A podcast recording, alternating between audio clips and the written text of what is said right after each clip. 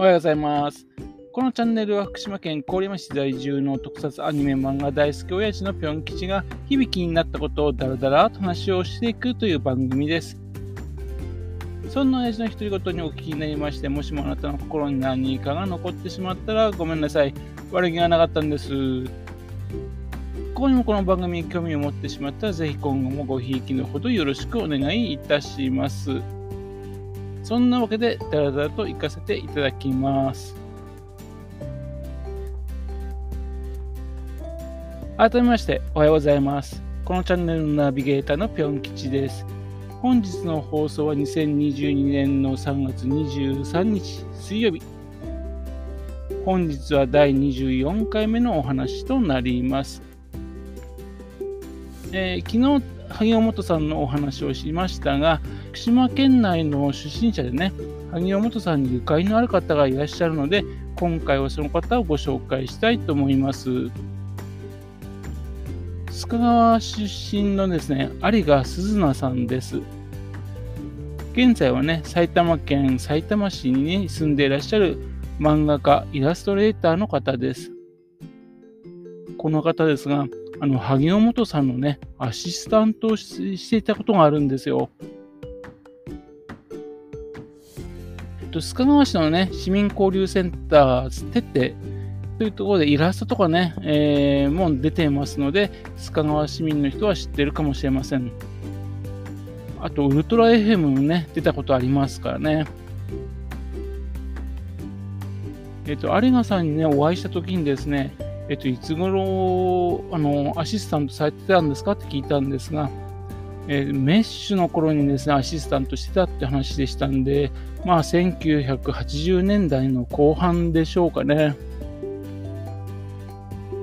その頃のね、思い出とか聞いたんですが、まあ、非常にね、絵が綺麗だったっていう話ですね。と、萩尾元さんはですね、えっと、元様と言ってね、来る人がですね、あんまり好きじゃなかったみたいで、それで、えっと、有賀さんはそういう人ではなかったんで、えっと、かなり好かれていたようなんですよね。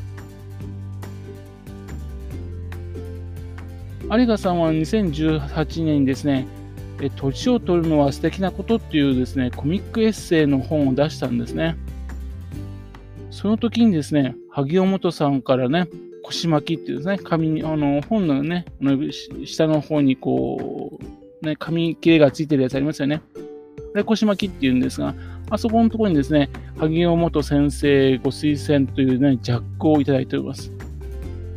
可愛く楽しいおばあちゃんになろうねって書いてありましたね。まあ、そういうわけでね、えっ、と、現在も萩尾本さんと、まあ、親しくされてるんだなというのがわかります。まあ、あれが鈴名さんがね、気づいたのですね、多分2017年頃でしょうかね、のホームページの方にですね、そちらの方で、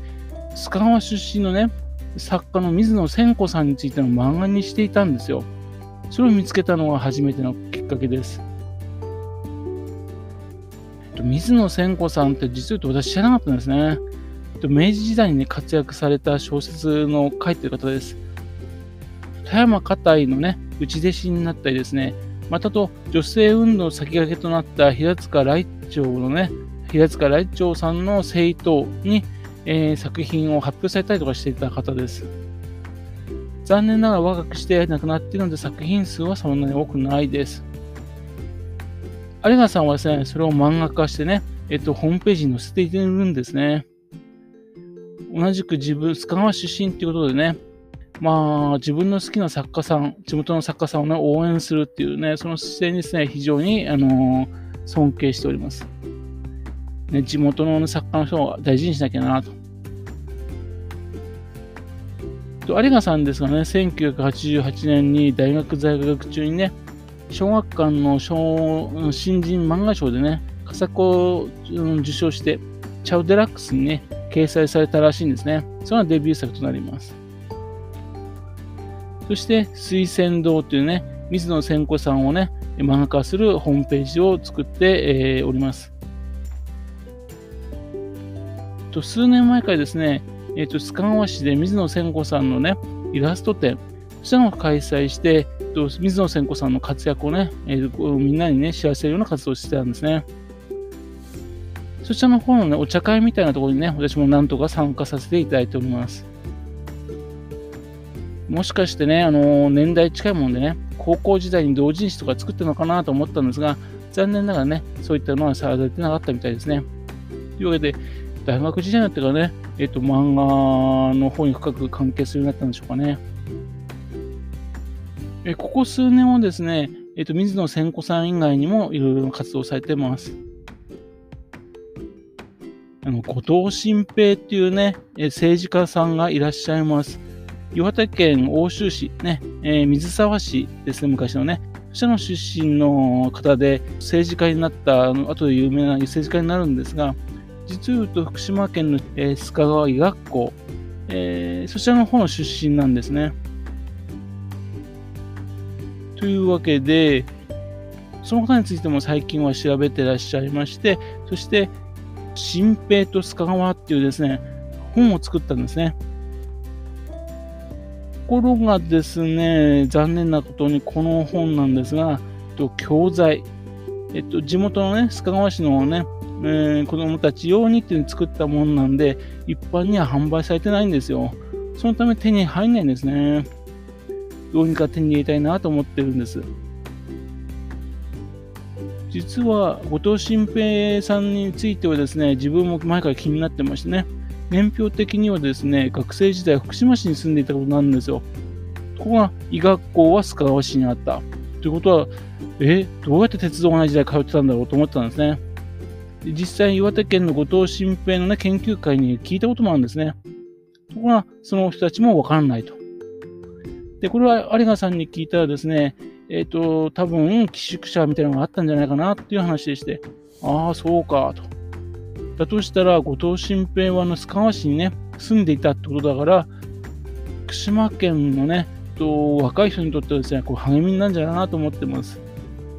すんごく有名なね、政治家の人がね、この福島県の須川市で、うん、勉強したってことですからね。えー、もしもですね、コロナが落ち着いたら有賀さん、須賀川市でまたイラスト展を再開するでしょうからね、興味ある方はぜひ参加されてはどうでしょうか。そのうちまた有賀鈴奈さんについてね、新しい動きだとかね、また思い出した話だとありましたら、ご紹介したいと思っております。それではまた次回、よろしければ、ぴょん吉のつまらないオタクの話にお付き合いください。え、今日も一日頑張りましょう。